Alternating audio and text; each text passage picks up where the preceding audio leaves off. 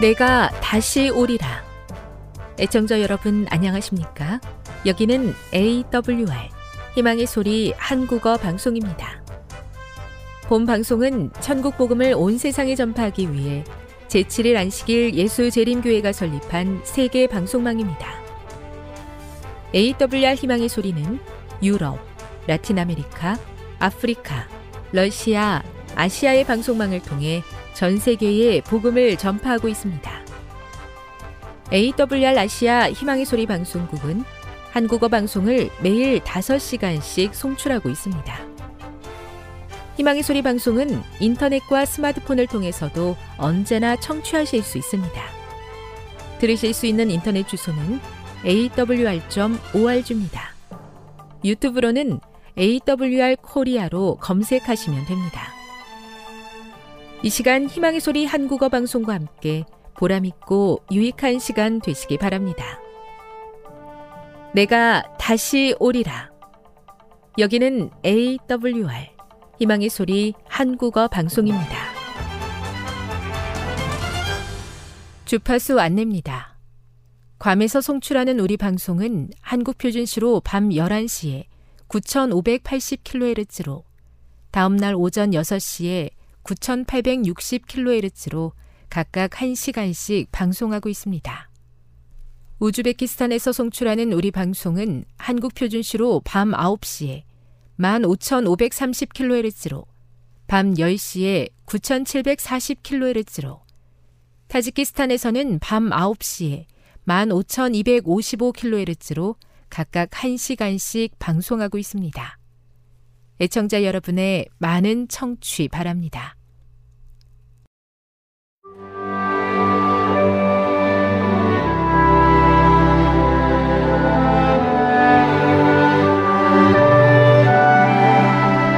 읽어주는 교과 첫째 날 12월 11일 일요일 예수님의 모본 누가복음 2장 52절을 읽어보라. 이 구절은 예수님께서 성장하신 네 가지 영역을 어떻게 설명하고 있는가? 예수님은 완벽한 인간이셨고 인간의 존재의 모든 면에서 성장하셨다. 누가복음 2장 52절에 따르면 예수님은 지혜와 정신적으로 키가 신체적으로 자라가며 하나님과 영적으로 사람에게 관계적으로 더욱 사랑스러워 가셨다. 그는 정신이 민활하고 통찰력이 있었으며 나이에 비하여 생각이 깊고 지혜가 있었다. 그러면서도 그의 품성에는 균형 잡힌 아름다움이 있었다. 그의 마음과 육체는 아이의 성장 법칙에 따라 점점 발육하였다. 예수께서는 유년의 독특한 사랑스러운 기질을 나타내셨다. 그의 자진하여 돕는 손은 다른 사람들을 돕기 위하여 언제나 준비되어 있었다. 그는 아무것도 침해할 수 없는 인내와 결코 고결함을 희생시키지 않는 진실성을 나타내셨다. 원칙에는 반석과 같이 확고하였지만 그의 생애는 이기심 없는 인정을 드러내셨다. 시대의 소망 68, 69 마태복음 4장 23절을 읽어보라.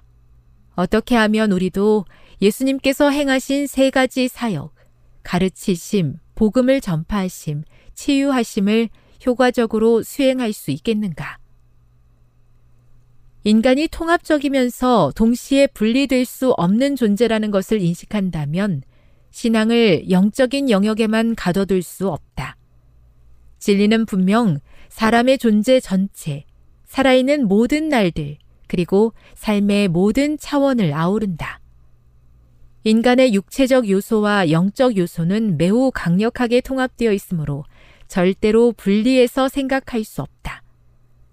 타락한 존재들로서 우리가 결코 위에 묘사된 예수님의 모습과 같아질 수는 없겠지만 우리는 하나님의 은혜를 힘입어 예수님을 닮기 위해 노력해야 한다. 왜냐하면 사람에게서 창조주의 형상을 회복시키는 것, 다시 말해 지덕체의 발달을 증진시켜 사람으로 하여금 창조되던 당시의 완전한 상태로 돌아가게 하는 것이 구속 사업이기 때문이다. 이것이야말로 하나님께서 재림을 위한 준비로서 당신의 백성들에게 행하시고자 하시는 일이다. 교훈입니다. 타락한 존재로서 우리가 예수님과 같아질 수는 없지만 하나님의 은혜에 힘입어 예수님을 닮기 위해 노력하는 삶이 재림을 준비하는 우리의 모습이 되어야 한다. 묵상. 예수님과 우리가 너무 다르다는 사실을 마주할 때 우리는 쉽게 낙심하게 됩니다. 하지만 그런 순간 우리를 위한 예수님의 십자가에 집중하는 것이 우리에게 어떤 용기와 희망을 주나요? 적용. 오늘 하루 예수님을 닮은 말과 생각과 행동을 하기 위해 노력하며 도우시는 하나님의 은혜를 구해 보시기 바랍니다. 영감의 교훈입니다. 구속 사업은 새로운 창조. 구속 사업은 사람이 상상하기 어려운 결과를 가져온다. 그리스도의 능력에 이끌린 죄인이 십자가 앞에 나아가 부복할 때 그는 새로 창조함을 받는다. 그는 새 마음을 받아 그리스도 예수 안에서 새로 지음을 받게 된다. 그리고 더 요구될 것이 없는 거룩함을 입게 된다. 하나님은 예수 믿는 자를 의롭다 하시는 분이시다. 실물교훈 162 온전하신 예수님을 닮고 싶습니다. 하지만 너무나 자주 저의 연약한 모습으로 인해 실망하게 됩니다. 하지만 그때마다 저를 위한 예수님의 십자가를 바라보게 해주시고 그 은혜에 힘입어 다시 한번 일어서서 믿음의 길을 걷게 해 주시옵소서.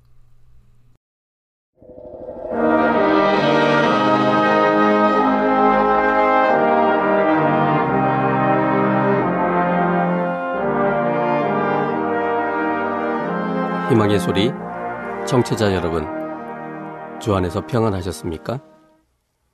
방송을 통해 여러분들을 만나게 되어 기쁘게 생각합니다. 저는 박용범 목사입니다. 이 시간 하나님의 은혜가 우리 모두에게 함께 하시기를 바랍니다. 이 시간에는 사울의 운명을 지배했던 사울의 신앙 세 가지라는 제목으로 함께 은혜를 나누고자 합니다. 사울의 운명을 지배했던 사울의 신앙 세 가지라는 제목입니다. 본문은 사무엘상 14장 36절부터 46절까지 있는 말씀입니다. 사무엘상 14장 36절로 46절입니다. 사울이 가로되 우리가 밤에 블레셋 사람을 쫓아 내려가서 동틀 때까지 그들 중에서 탈취하고 한 사람도 남기지 말자. 무리가 가로되 왕의 소견에 좋은 대로 와소서 할 때에 제사장이 가로되 이리로 와서 하나님께로 나아가사이다 하매 사울이 하나님께 묻자오되 내가 블레셋 사람을 쫓아 내려가리이까? 주께서 그들을 이스라엘의 손에 붙이시겠나이까 하되 그날에 대답지 아니하시는지라. 사울이 가로되 너희 백성의 어른들아 다 이리로 오라. 오늘 이 죄가 뉘게 있나 알아보자. 이스라엘을 구원하신 여호와의 사심으로 맹세하노니 내 아들 요나단에게 있다 할지라도 반드시 죽으리라 하되 모든 백성 중 한 사람도 대답지 아니하매 이에 그가 온 이스라엘에게 이르되 너희는 저편에 있으라. 나와 내 아들 요나단은 이 편에 있으리라. 백성이 사울에게 말하되 왕의 소견에 좋은 대로 하소서 아니라. 이에 사울이 이스라엘의 하나님 여호와께 아뢰되 원컨대 실상을 보이소서 하였더니 요나단과 사울이 뽑히고 백성은 면한지라. 사울이 가로되 나와 내 아들 요나단 사이에 뽑으라 하였더니 요나단이 뽑히니라. 사울이 요나단에게 이르되 너의 행한 것을 내게 구하라. 요나단이 구하여 가로되 내가 다만 내 손에 가진 지팡이 끝으로 꿀을 조금 맛보았을 뿐이오나 내가 죽을 수밖에 없나이다. 사울이 가로되 요나다나 내가 반드시 죽으리라. 그렇지 않으면 하나님이 내게 벌을 내리시고 또 내리시기를 원하노라. 백성이 사울에게 말하되 이스라엘의 이 큰 구원을 이룬 요나단이 죽겠나이까? 결단코 그렇지 아니하니이다. 여호와의 사심으로 맹세없나니 그의 머리털 하나도 땅에 떨어지지 아니할 것은 그가 오늘 하나님과 동사였음이니이다 하여 요나단을 구원하여 죽지 않게 하니라. 사울이 블레셋 사람 따르기를 그치고 올라가매 블레셋 사람이 자기 곳으로 돌아가니라.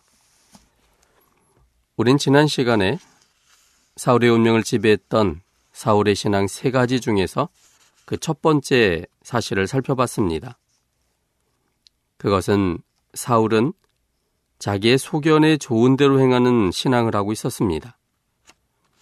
그래서 하나님의 생각을 염두에 두고 하나님의 뜻을 따르기보다는 자신의 생각이 무엇인지, 자기의 경험이 무엇인지를 생각하여 그것을 선택하며 따랐던 신앙이어서 그것은 하나님의 생명과는 상관없이 매우 위험한 그런 신앙이었음을 지난 시간에 살폈습니다.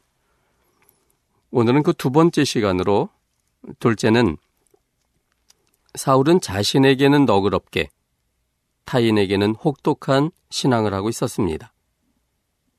사울은 자신에게는 너그럽게 타인에게는 혹독한 신앙을 하고 있었습니다. 본문 사무엘상 14장 38절과 39절에 있는 말씀입니다. 38절, 39절입니다. 사울이 가로되 너희 백성의 어른들아 다 이리로 오라. 오늘 이 죄가 누게 있나 알아보자. 이스라엘을 구원하신 여호와의 사심으로 맹세하노니 내 아들 요나단에게 있다 할지라도 반드시 죽으리라 하되 모든 백성 중 한 사람도 대답지 아니하매 사울은 자기의 소견에 좋은 대로 하자고 했지만 아이야 제사장의 조언대로 그는 하나님의 뜻을 구했습니다. 37절에 있는 말씀처럼 내가 블레셋 사람을 쫓아 내려가리이까? 주께서 그들을 이스라엘의 손에 붙이시겠나이까? 라고 여쭤보았습니다. 그러나 하나님께서는 대답지 아니하셨습니다. 그러자 사울은 또다시 자기의 소견에 좋은 대로 백성의 어른들을 소집하고 이 죄가 누구에게 있는지를 알아보자고 했습니다. 거기에 덧붙여 그는 맹세까지 했습니다. 이스라엘을 구원하신 여호와의 사심으로 맹세하노니 내 아들 요나단에게 있다 할지라도 반드시 죽이리라. 하나님께서 사울의 요구에 아무런 말씀도 하시지 않으신 이유는 사울의 잘못 때문이었습니다. 자신이 먼저 하나님의 뜻을 구하지도 않은 채 블레셋을 선제 공격했고 저녁이 될 때까지 아무 음식도 먹을 수 없다고 선언함으로써 하나님께서 그들과 함께 하실 수 없게 만들었습니다. 명백한 자신의 잘못에 대해 사울은 매우 너그러웠습니다. 자신이 잘못했음이 분명한데도 그것은 별것 아닌 것으로 돌려버렸고 자신 외에 무슨 잘못이 있는지 그 잘못을 찾는 데 집중하였고 그 잘못이 발견된다면 자기 아들 요나단이라도 죽이겠다고 선언하였습니다. 자신에게는 매우 너그럽지만 남에게는 매우 혹독한 태도를 보이고 있습니다. 사울은 자신의 잘못을 아예 인식하지도 못하고 있었습니다. 한 책에 의하면 이 부분에 대하여 상당한 조명을 우리에게 줍니다. 그 내용은 이것이었습니다. 백성들이 허기를 면했을 때 사울은 그 밤에 추격을 계속하자고 하였지만 제사장은 무엇보다도 하나님의 자문을 구하는 것이 좋겠다고 하였다.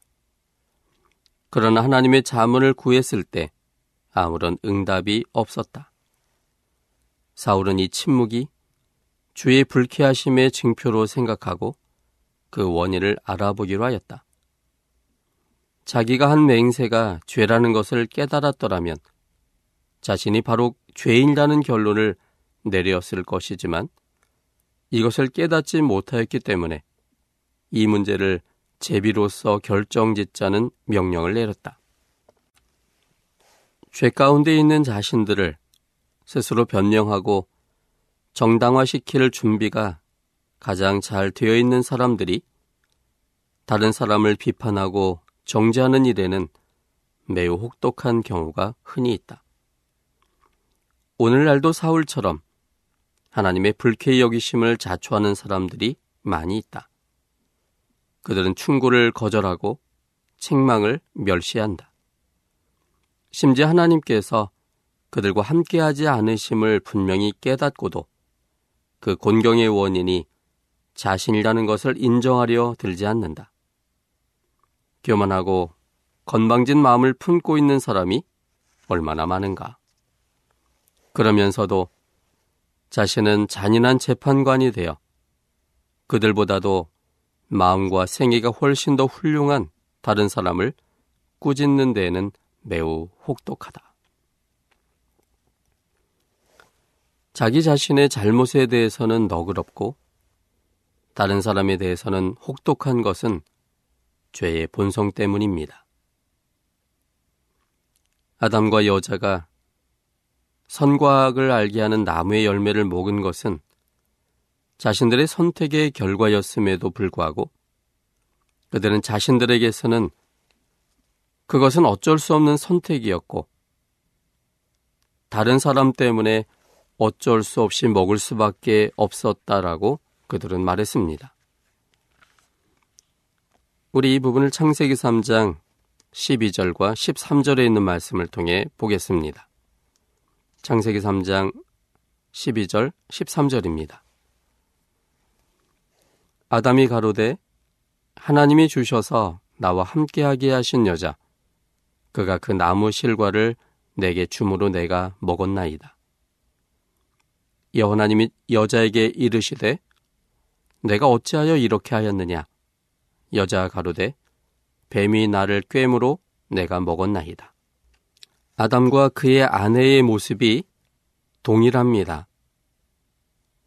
그들이 선악과를 먹은 것은 자신이 원해서가 아니라 각각의 다른 사람 때문임을 그렇게 변명하고 있습니다. 아담은 자신의 아내 하나님께서 주셔서 나와 함께하게 하신 그 여자가 그 나무 실과를 내게 줌으로 먹었다라고 고백하므로 선악과를 먹은 일에 대하여 자신의 잘못이 아닌 하나님이 만들어주신 그 여자 때문이라고 이야기하고 있습니다. 그 이야기를 들은 여자도 변명했습니다. 뱀이 나를 꿰었기 때문에 먹었다는 것이었습니다. 이처럼 자신의 선택에 대하여는 잘못이 없는 양, 자신의 잘못에 대한 원인이 있다면 그것은 상대방에 있음을 분명하게 말하고 있는 것입니다. 이것이 죄인의 모습입니다. 그런데 이런 우리들의 모습은 하나님 보시기에는 매우 위험한 모습입니다.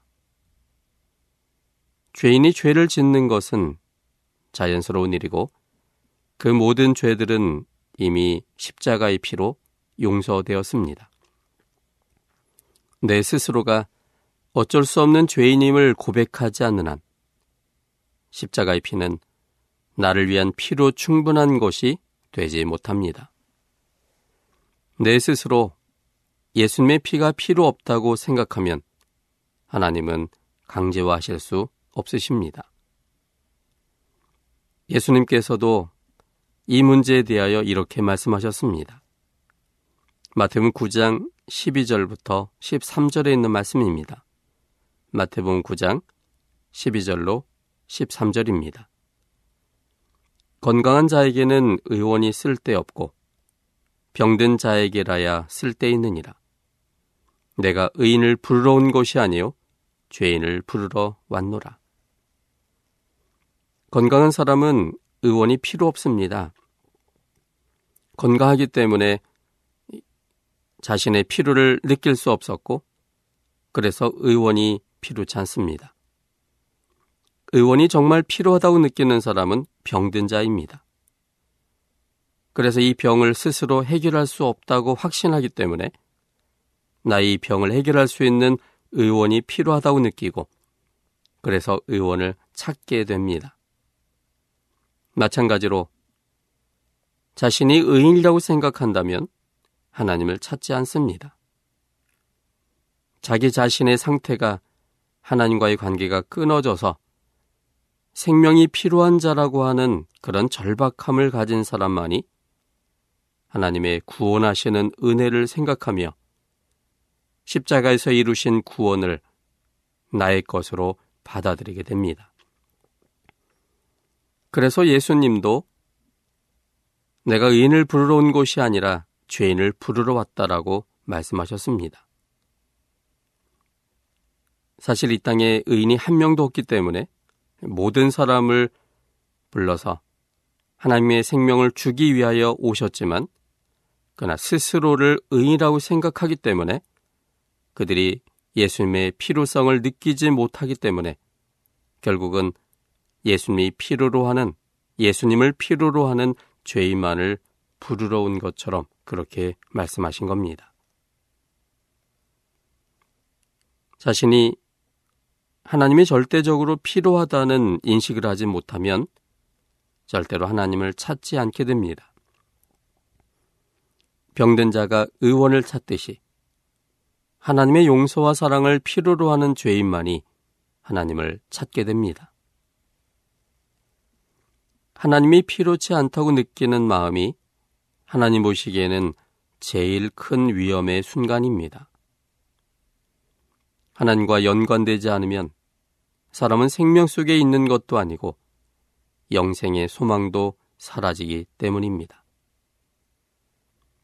비록 스스로는 나는 부자라 부유하여 부족한 것이 없다라고 말하지만 실상은 곤고한 것과 가련한 것과 가난한 것과 눈먼 것과 벌거벗은 상태일 뿐입니다.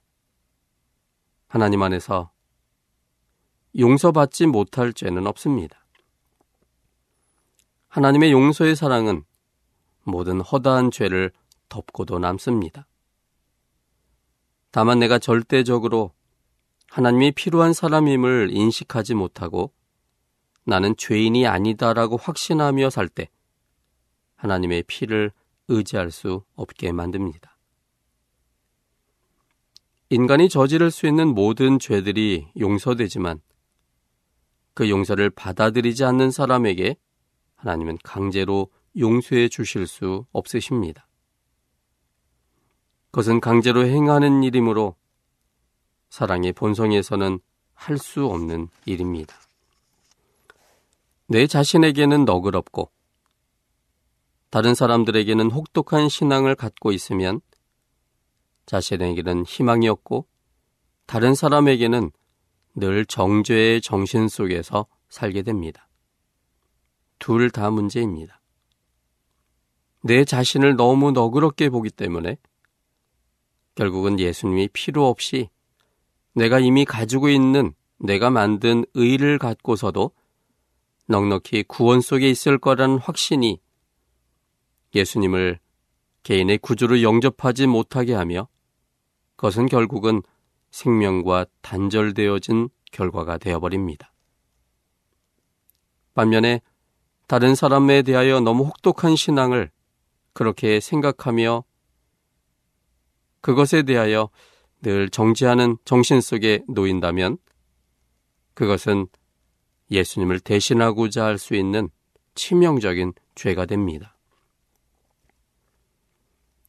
다른 사람을 심판하거나 정죄하는 정신, 그것은 하나님께서 하실 수 있는 판단의 영역을 그 자신이 하고자 하는 저 그리스의 모습일 뿐입니다.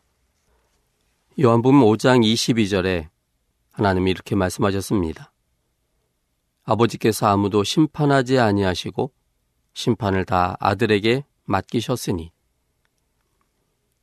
심판에 대하여 사람에게 맡긴 일이 없습니다. 심판은 오직 아들에게 맡기셨습니다. 하나님께서 아들에게 사람들의 심판을 맡기신 이유는 아들만이 사람의 죄에 대하여 그것을 해결하며 용서하시는 분이기 때문입니다. 그러므로 정죄의 정신은 예수님을 대신하고자 하는 적 그리스도적인 생각이기 때문에 그건 역시 치명적인 죄입니다. 결국 나에게 너그럽고 다른 사람이 혹독한 그러한 정죄의 정신을 갖고 있는 이런 신앙은 예수님의 필요성을 깨닫지 못하며 부정적인 생각 속에 사로잡혀서 예수님 안에 있는 믿음과 소망을 잃어버리게 되고 맙니다. 믿음과 소망을 잃어버리게 되면 그거는 구원과 큰 문제가 생깁니다. 성경은 믿음과 소망으로 구원을 얻는다고 말합니다. 에베소서 2장 8절에 있는 말씀입니다. 에베소서 2장 8절입니다. 너희가 그 은혜를 인하여 믿음으로 말미암아 구원을 얻었나니 이것이 너희에게서 난 것이 아니요 하나님의 선물이라. 여기 보면 하나님의 은혜를 통한 그분을 바라봄으로 인한 신뢰의 관계 속에서 그분이라면 나에게 구원을 주겠다는 마음의 생각이 우리 주님을 선택함으로 구원을 얻게 된다고 말하고 있습니다. 하나님 안에 있는 믿음으로 우리가 구원에 이르게 되고 구원을 선물로 받게 됩니다. 뿐만 아니라 로마서 8장 24절에 보면 여기에는 우리의 구원이 소망으로 구원받음에 대하여 이야기하고 있습니다. 로마서 8장 24절입니다. 우리가 소망으로 구원을 얻었음에 보이는 소망이 소망이 아니니 보는 것을 누가 바라리요. 사도 바울은 로마서 8장 24절에서 우리가 소망으로 구원을 얻었다고 말하고 있습니다. 내 자신을 내가 볼 때는 희망과 소망이 없는 사람이지만 그럼에도 불구하고 이러한 인간을 사랑하시는 하나님의 사랑에 대한 확신이 마침내 우리를 구원 속에 있게 할 것이라고 하는 소망이 결국은 하나님을 바라보게 하고 하나님을 바라보는 그 믿음의 선택이 결국은 하나님 안에서 구원이 이루어지게 되는 것입니다. 예수님의 품성에 대한 믿음과 소망으로 구원 얻는 것이 되지 않을 때 사람들은 그것을 대체할 행위를 의지하게 됩니다. 그것은 율법주의자가 되게 됩니다. 우리 행위는 하나님 보시기에 사실은 아무것도 아닌 것입니다. 왜냐하면 하나님을 떠난 아담의 선택의 그 순간 아담과 함께 아담의 생명으로 태어날 모든 사람들이 그때 이미 하나님 보시기에는 죽었기 때문입니다. 죽었다는 말의 성경적 의미는 창조 전의 상태에 도달하는 것입니다. 우리가 만들어지기 전의 상태, 그것은 성경은 흙이라고 기록되어 있고 흙의 본질은 없어지는 먼지입니다. 그러므로 하나님께서 아담의 선택에 대하여 대신 돌아가실 것을 담보로 그의 생명을 유예하였고 아담의 생명으로 태어난 모든 사람들도 하나님의 대속의 은혜 속에서 그 죽음이 유예되었지만 하나님이 보실 때에는 아담과 아담 속에 태어나는 모든 사람들은 죽은 것이고 없는 것입니다. 우린 유예된 삶 속에서 보여지는 허상을 볼 뿐, 우리의 본질을 보지 못함으로 우리가 살아있다 생각되지만 여전히 하나님 보시기에는 우리의 본질이기 때문에 우리의 본질이 없는 그대로 우리는 없는 것입니다. 없는 사람이 어떤 행위를 한다 할지라도 그것은 없는 것입니다. 죽은 사람이 하는 모든 행위는 죽은 행실일 뿐 그것이 의에 이를 수가 없습니다. 그래서 우리의 유일한 소망은 하나님을 믿는 믿음과 그분이 주실 것에 대한 소망으로 인하여 하나님의 관계를 형성함으로 그분의 생명이 다시 이어지게 하는 것이 유일할, 유일한 것일 뿐, 우리가 우리 스스로의 어떤 행위는 아무것도 아닌 하나님 보시기에는 없는 것이 되어버립니다. 그러므로 우리는 하나님께서 주시고자 하시는 생명의 그 귀한 것들을 우리가 믿음으로 소망으로 받아들이는 선택이 중요합니다. 하나님은 우리의 구원을 위하여 이미 우리가 태어나기 전부터 아담의 선택에 대한 영원한 죽음의 그 길을 하나님 자신이 십자가에서 해결하셨습니다.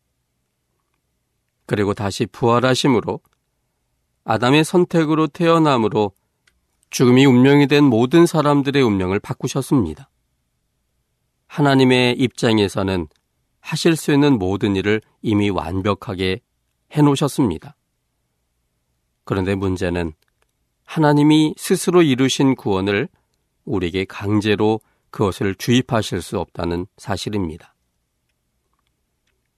창조 때부터 하나님은 하나님의 본성대로 사람을 강제하지 아니하며 의지의 자유 속에 두셨습니다. 구원에 있어서도 하나님은 똑같은 모습으로 우리에게 행하십니다. 하나님의 품성이 언제나 동일하시기 때문에 그 동일하신 하나님의 절대적 사랑의 품성 속에서 우리를 강제하지 아니하시고 우리의 의지의 자유 속에 맡겨 두심으로 하나님의 이루신 구원을 믿음과 소망으로 선택하든지 아니면 그것을 거절하는 그러한 선택의 영역 속에 그것을 두셨습니다. 그래서 우리가 죄에 대하여 우리 자신들에 대해서는 너그럽게 또 다른 사람들에 대하여는 혹독한 정죄를 한다면 이것은 주님께서 이루신 구원에 대하여 소망도 무너뜨리고 믿음도 무너뜨리는 행위가 되므로 그것이 가장 위험 속에 있는 상황이 되어버리는 것입니다. 그러므로 우리는 죄에 대하여 다른 사람에 대하여는 너그럽게 자신에게는 엄격하게 생각하는 신앙의 전환이 필요합니다. 다른 사람에 대하여 너그럽게 생각할 때 그 사람이 정죄받지 않기 때문에 그리고 정죄하는 대신에 그의 잘못에 대하여 이미 용서하신 하나님을 소개함을 통하여 그가 하나님을 보게 될 겁니다. 뿐만 아니라 자신에 대하여는 엄격하게 생각함을 통해서 내 자신이 하나님의 은혜가 절대적으로 필요한 사람으로서의 인식 속에서 겸손과 믿음의 신앙을 하게 되고 그래서 하나님이 절대로 필요한 하나님 중심의 절대적 관계의 신앙을 하게 되므로 하나님과 생명의 관계를 이루게 합니다. 그래서 사울이 가졌던 신앙처럼 자신에게는 너그럽게 타인에게는 혹독한 신앙을 하는 것은 하나님 보기엔 매우 위험스러운 모습임을 우리가 인식하셨으면 좋겠습니다. 우리 자신과 또 우리와 관계되어진 모든 사람들이 하나님 안에서 구원받는 것이 하나님의 기쁘신 뜻입니다. 그것을 위해서는 하나님께서 우리에게 주신 영원한 생명에 대하여 우리가 믿음과 소망으로 그것을 바라보고 그 하나님의 사랑에 감격하여 주님께서 주신 그 생명을 선택하는 일이 필요합니다. 이 선택을 위해서 우리는 우리 자신에게는 좀 더 엄격하게, 그러나 다른 사람들에게는 좀 더 너그러운 생각을 가져서 우리가 함께 하나님 중심의 삶을 살도록 그렇게 서로 격려하는 삶이 되어야 할 것입니다. 그것은 결국 하나님이 높여지고 하나님의 아름다우심을 통하여 모든 사람이 감격함으로 하나님께서 우리에게 주신 의지의 자유를 주님을 선택함으로 하나님을 우리의 개인의 창조주여 구원자로 선택하게 하여 하나님과 생명의 관계 속에 있게 합니다.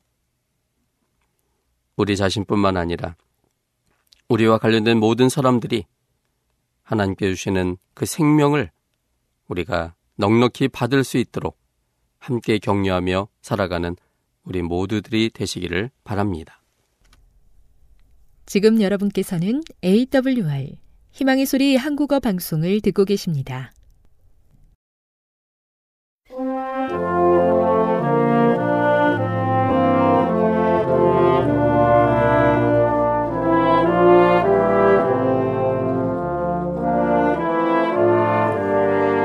여러분 한 주 동안 안녕하셨습니까? 한국연합회 성경연구소장 임봉경 목사입니다. 오늘도 여러분에게 하나님의 사랑과 예수 그리스도의 은혜와 진리의 성령의 감동하심이 함께 하시기를 바랍니다. 오늘은 지난 시간에 말씀드리던 그 고난의 연기가 세세토록 올라가려다라는 구절에 대한 문제를 마무리 짓고 새로운 주제로 넘어가 보겠습니다.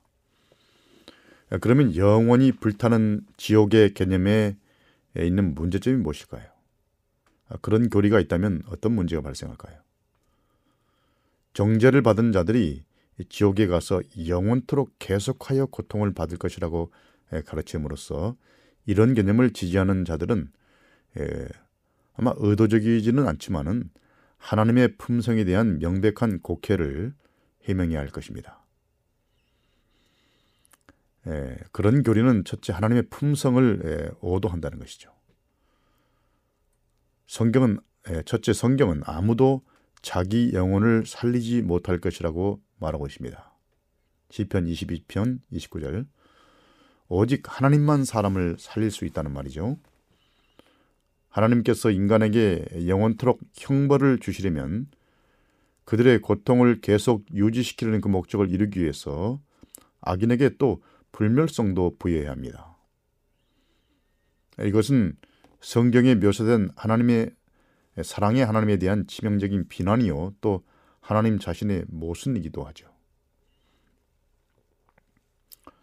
둘째 마태복음 10장 28절을 보면 하나님이 우리의 몸과 영혼을 등이 둘다 지옥에 지옥에 멸하시는 자라고 말하고 있습니다. 그분이 악인에게 죽음을 허락하심으로써 그를 죄의 고통에서 있다면 그는 몸뿐만 아니라 영혼까지도 온통 다 에, 멸절시키는 그런 분이라는 것을 강조하죠. 몸만 멸종시키고 영혼은 살아있다 이런 개념이 아니라 몸과 몸과 영혼을 둘 다 멸하시는 자라고 말하고 있습니다. 죄인에게 끝없이 고통을 줘야 한다고 믿는 사람들은 하나님을 악의와 복수의 찬 분으로 묘사하고 있다는 것을 모르고 있습니다. 셋째, 하나님께서는 우주를 완전하게 창조하셨습니다. 그분의 창조 세계는 어디에도 죄와 사망이 없었습니다. 하나님께서 내세에는 사망이 다시는 없을 것이라고 약속하셨죠. 계시록 21장 4절 다시는 사망이 없고 애통하는 것이나 곡하는 것이나 아픈 것이 다시 있지 아니하리니 처음 것들이 다 지나갔음이로다. 하지만 죄인이 고통을 받으면서 우주의 한 모통에서 영원히 산다면 하나님은 진정한 의미에서 그분이 하고자 하신 그런 일을 이루지 못하게 될 것입니다. 죄, 고통, 아픔, 애통함, 죽음 등이 죽음 등이 없어지지 않는다면 하나님께서 구원의 역사에서 또 선악의 대쟁투에서 승리하시지 못한 것으로 보일 것입니다. 그러나 오해하지 마시기 바랍니다. 하나님께서는 승리하시고 사탄과 그의 추종자들은 피할 것입니다. 자, 그럼 다음 주제로 넘어가겠습니다. 요한계시록 19장 10절에서 말하는 대연의 영이란 말이 무슨 뜻인지를 묻는 질문입니다. 요한계시록 19장 10절입니다. 내가 그 발 앞에 엎드려 경배하려 하니 그가 나더러 말하기를 나와 나는 너와 및 예수의 증거를 받은 내 형제들과 같이 된 종이니 삼가 그리하지 말고 오직 하나님께 경배하라. 예수의 증거는 대연의 영이라 하더라. 이렇게 말하고 있습니다. 예수의 증거는 대연의 영이라. 예, 성경에 단 한 번밖에 안 나오는 예, 용어인 대연의 영 또는 예언의 영 또는 예언의 신 영어로 Spirit, Spirit of Prophecy라는 말인데요. 이 말을 계시자 요한은 어떤 의미로 사용했을까요? 대언의 영, 예언의 영, 예언의 신, the spirit of prophecy. 에, 이 대언의 영, 예언의 영이라는 말은 모든 그리스도인들이 충만케 되어야 할 성령을 가리키는가 아니면 성령의 어떤 특정한 선물을 가리키는가. 더욱이 요한계시록 19장 10절에서 왜 예수의 증거가 곧 대언의 영 또는 예언의 영이라 불렸는가 등등의 질문입니다. 대언의 영 또는 예언의 영이란 표현은 요한계시록 19장 10절에 한 번밖에 나타나지 않습니다. 요한계시록 어디에도 그것에 대한 또 설명이 없다는 게 난제입니다. 그냥 예수의 증거가 대능이다 이렇게 설명하는 게 전부입니다. 이렇게 설명이 주어지지 않은 이유는 분명히 요한계시록의 원래 그 당시 수신자였던 1세기 그리스도인들이 이 표현을 익히 알고 있었기 때문에 설명 없이 쓴 용어라고 생각이 생각할 수 있습니다. 예, 그들은 예언의 선물을 나눠주시는 성령을 가리키는 말로 이 표현을 이해하고 있었을 것이 분명합니다. 그러니까 예언의 영, 예언의 신, 또 예언의 성령, 뭐 이렇게 같은 말이죠. 예, 그 당시 유대 랍비들은 거룩한 영, 하나님의 영, 여호와의 영과 같은 구약의 표현들과 대언의 영 또는 예언의 영이라는 말을 동등하게 여겼습니다.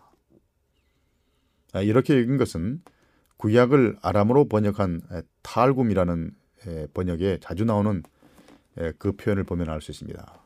예를 들어서 예, 아람어 번역 탈굼의 창세기 41장 38절에서 보면 요셉을 가리켜 이렇게 말합니다.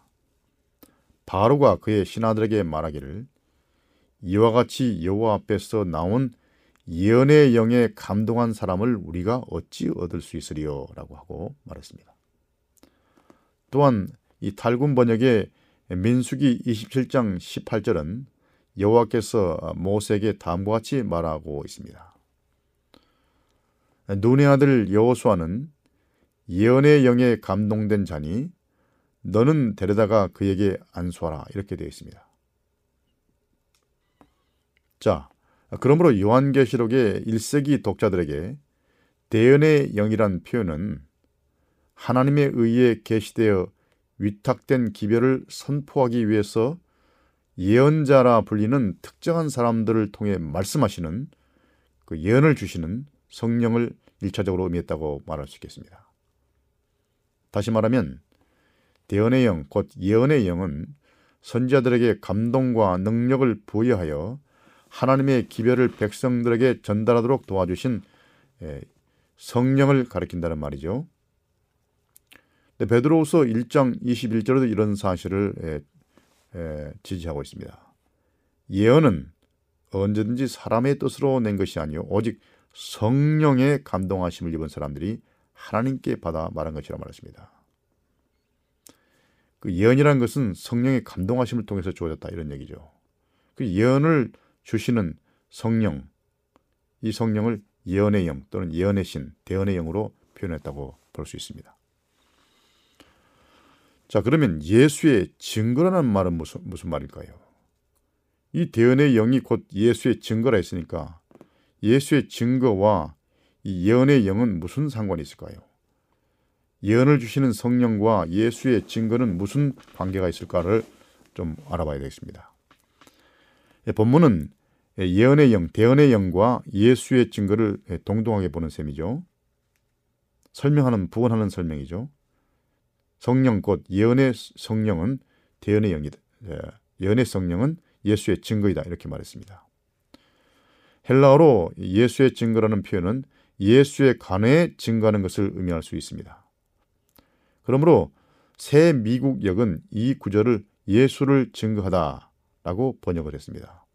요한계시록 12장 17절에서 또는 이 구절은 예수님의 지상생애 동안의 봉사를 통해서 그리고 구약 시대의 선절과 마찬가지로 승천 후에 예언의 영을 받은 그분의 선자를 통해서 예수님 자신이 하신 증거를 가르칠 수도 있습니다. 그러니까 예수님의 가난 증거나 또는 예수님 자신이 하신 증거를 둘 다 가르칠 수 있다는 것이죠. 요한계시록의 문맥에서는 뒤에 후자의 의미 곧 예수님께서 하신 증거가 더 적절하게 보입니다. 그래서 대부분의 영어 역본에서는 예수의 증거, 예수가 하신 증거라고 되어 있는 것입니다. 요한계시록 1장 2절, 또 9절, 12장 17절, 20장 4절 등의 예수의 증거라는 표현이 나오는데요. 모든 경우마다 하나님의 말씀 또는 하나님의 계명이라는 구절과 같이 함께 대칭으로 나오고 있습니다. 하나님의 말씀은 하나님께서 말씀하신 것이고 하나님의 계명은 하나님의 명령이고 예수의 증거는 예수께서 말씀하신 것을 말합니다. 그러므로 예수의 증거는 예수님이 하신 말씀이죠. 요한의 시대의 하나님의 말씀이란 것은 구약을 가리키고 예수의 증거는 복음서나 베드로 같은 또 바울 같은 선지자들을 통해서 예수님께서 성령을 통해서 가르치신 것을 말합니다. 그래서 요한계시록 19장 10절은 예수의 증거 역시 요한계시록 19장 10절에 말하는 예수의 증거 역시 대언의 영, 곧 인간에게 예언의 선물을 부여하시는 성령을 의미할 수 있습니다. 인간에게 예언의 선물을 부여하시는 성령을 통해서 주어진 예수님의 증거라고 말할 수 있는 거죠. 그러므로 예수 예언의 영라고 말하는 예수의 증거라는 구절이 나오는 문맥이 예수의 증거는 대형의 영이라는 진술의 의미를 푸는 열쇠입니다. 자, 예수의 증거라는 말은 참 선자들이 하나님의 백성들에게 전달하는 기별이 자신의 생각이 아님을 나타냅니다. 이건 예수님이 하신 생각이고 예수님이 증거하신 증거입니다. 오히려 그것은 대, 대언 또는 예언의 영을 통해서 그리스도께서 당신의 증거로서 교회에 보낸 하나님의 말씀을 가리킨다고 보아야 맞습니다. 자, 그것을 대언의 영이라고 예수의 증거가 곧 대언의 영이라고 일컬은 것은 선자들에게 감동과 능력을 두어 그리스도의 말씀을 하게 하시고 지상에 있는 하나님의 백성들에게 예수의 증거를 전달하도록 하신 분이 성령이기 때문입니다. 자, 그러므로 요한계시록 19장 10절은 교회에서 선지자들이 특별한 무리로 구별된 자들이라는 신약의 분명한 가르침과 맥을 같이 하고 있습니다. 대언의 영은 교회 내에 있는 모든 신자를 일반적으로 가르치는 것이 아니라 하나님께서 선제적 봉사로 부르신 특정한 자들과만 관련됩니다. 이 사실이 요한계시록 22장 9절에서 강조되고 있습니다. 저가 내게 말하기를 나는 너와 내 형제 선자들과 또 이 책의 말을 지키는 자들과 함께 종된 함께 된 종이니 그 일이 하지 말고 오직 하나님께 경배하라 이렇게 말했습니다. 요한계시록 19장 10, 절에서 요한이 말한 형제는 대언의 영을 통해서 예수의 증거를 가진 자들 곧 특별한 어떤 성령의 은사를 받은 자들 또는 예언자, 선자를 가리키는 말입니다. 자, 이런 이해는 요한계시록 22장 6절에서 다시 확인되고 있습니다. 주 곧 선지자들의 영이 영의 하나님이 선지자들의 영의 하나님이 그의 종들에게 결코 속히 될 일을 보이시려고 천사를 보냈다. 이렇게 말하고 있습니다. 선지자들의 영의 하나님이 그의 종들에게 그러므로 교회 전체나 일반 모든 사람들에게 말한 것이 아니라 특별히 어떤 에, 택함 받은 예언자들에게 에, 대언의 영이 주어진 것을 말하고 있습니다. 계시자 요한은 이 성경절에서 자신도 선자 중 하나, 에, 자기 이전에 바울과 같은 그런 선자 중 하나라고 에, 주장하고 있습니다.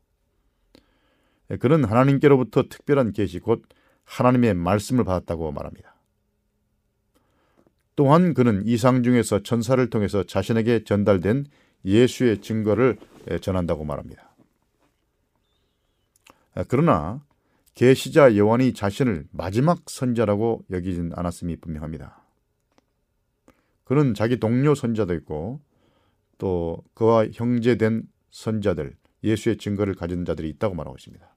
그는 선지자적 봉사가 1세기 후에도 교회 내 계속될 것이라고 예, 그렇게 시사하고 있습니다. 하나님께서는 기독교 시대를 통하여 개인들에게 자신을 계시하실 것이지만은 요한계시록 12장 17절은 마지막 시대에 하나님의 남은 무리의 특징이 하나님의 계명을 지키고 예수의 증거 곧 대언의 영, 예언의 은사를 가진 무리임이 무리라는 것을 분명하게 말하고 있습니다. 다시 말해서 마지막 시대에 있을 남은 교회는 다시 한번 요한의 시대처럼 교회 내에서 역사하는 예언의 은사를 갖게 될 것이라는 말입니다. 그러면 이 예언의 은사를 통해서 들려진 말씀들이 성경 66권의 정경에 덧붙여진다는 말인가? 그런 뜻은 아닙니다. 성경 정경 66권은 정해진 것이고 그 이후에도 백성들을 지도하기 위해서 어떤 특별한 예언의 은사가 부어질 것을 말한다는 것이죠. 요한계시록 19장 10절 은이 지구 역사의 마지막 시대에 살고 있는 하나님의 백성들에게 하나님의 특별한 돌보심에 대한 보증과 그리고 옛날 하나님의 백성들에게 그랬던 것처럼 예언자라 불리는 자들을 통해서 역사하시는 성령의 인도에 대한 보증을 주고 있는 것입니다. 왜냐하면 종말 시대는 특별한 시대이기 때문에 마지막 시대에 그런 특별한 예언의 영이 주어질 것을 말하고 있다는 것이죠. 그러나 마지막 시대에 하나님의 백성을 불신실한 자들과 구분 지어주는 것은 그들 가운데 역사는 예언의 은사의 나타남만이 아니라 그 예언의 은사의 은사를 통해서 나타난 기별을 신실하게 따르는 것도 포함하고 있습니다. 자, 오늘은 여기까지 하고 또 다음 시간에 다시 뵙도록 하겠습니다. 안녕히 계십시오.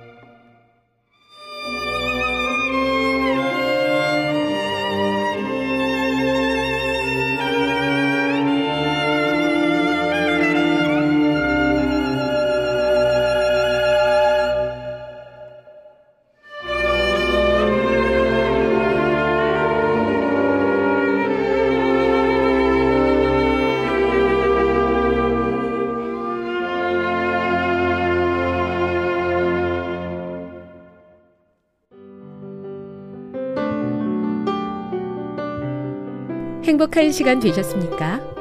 지금까지 여러분께서는 AWR 희망의 소리 한국어 방송을 청취하셨습니다. 방송을 청취하시고 문의를 원하시는 분은 우편번호 02461 대한민국 서울시 동대문구 이문로 1길 11 희망의 소리 방송부 앞으로 편지나 엽서를 보내주시거나 지역번호 02-3299-5296에서 8번으로 전화 주시기 바랍니다. 지금까지 함께 해주신 애청자 여러분들께 감사드립니다. 애청자 여러분, 다음 이 시간까지 하나님 안에서 늘 평안하십시오. 감사합니다. 내가 다시 오리라.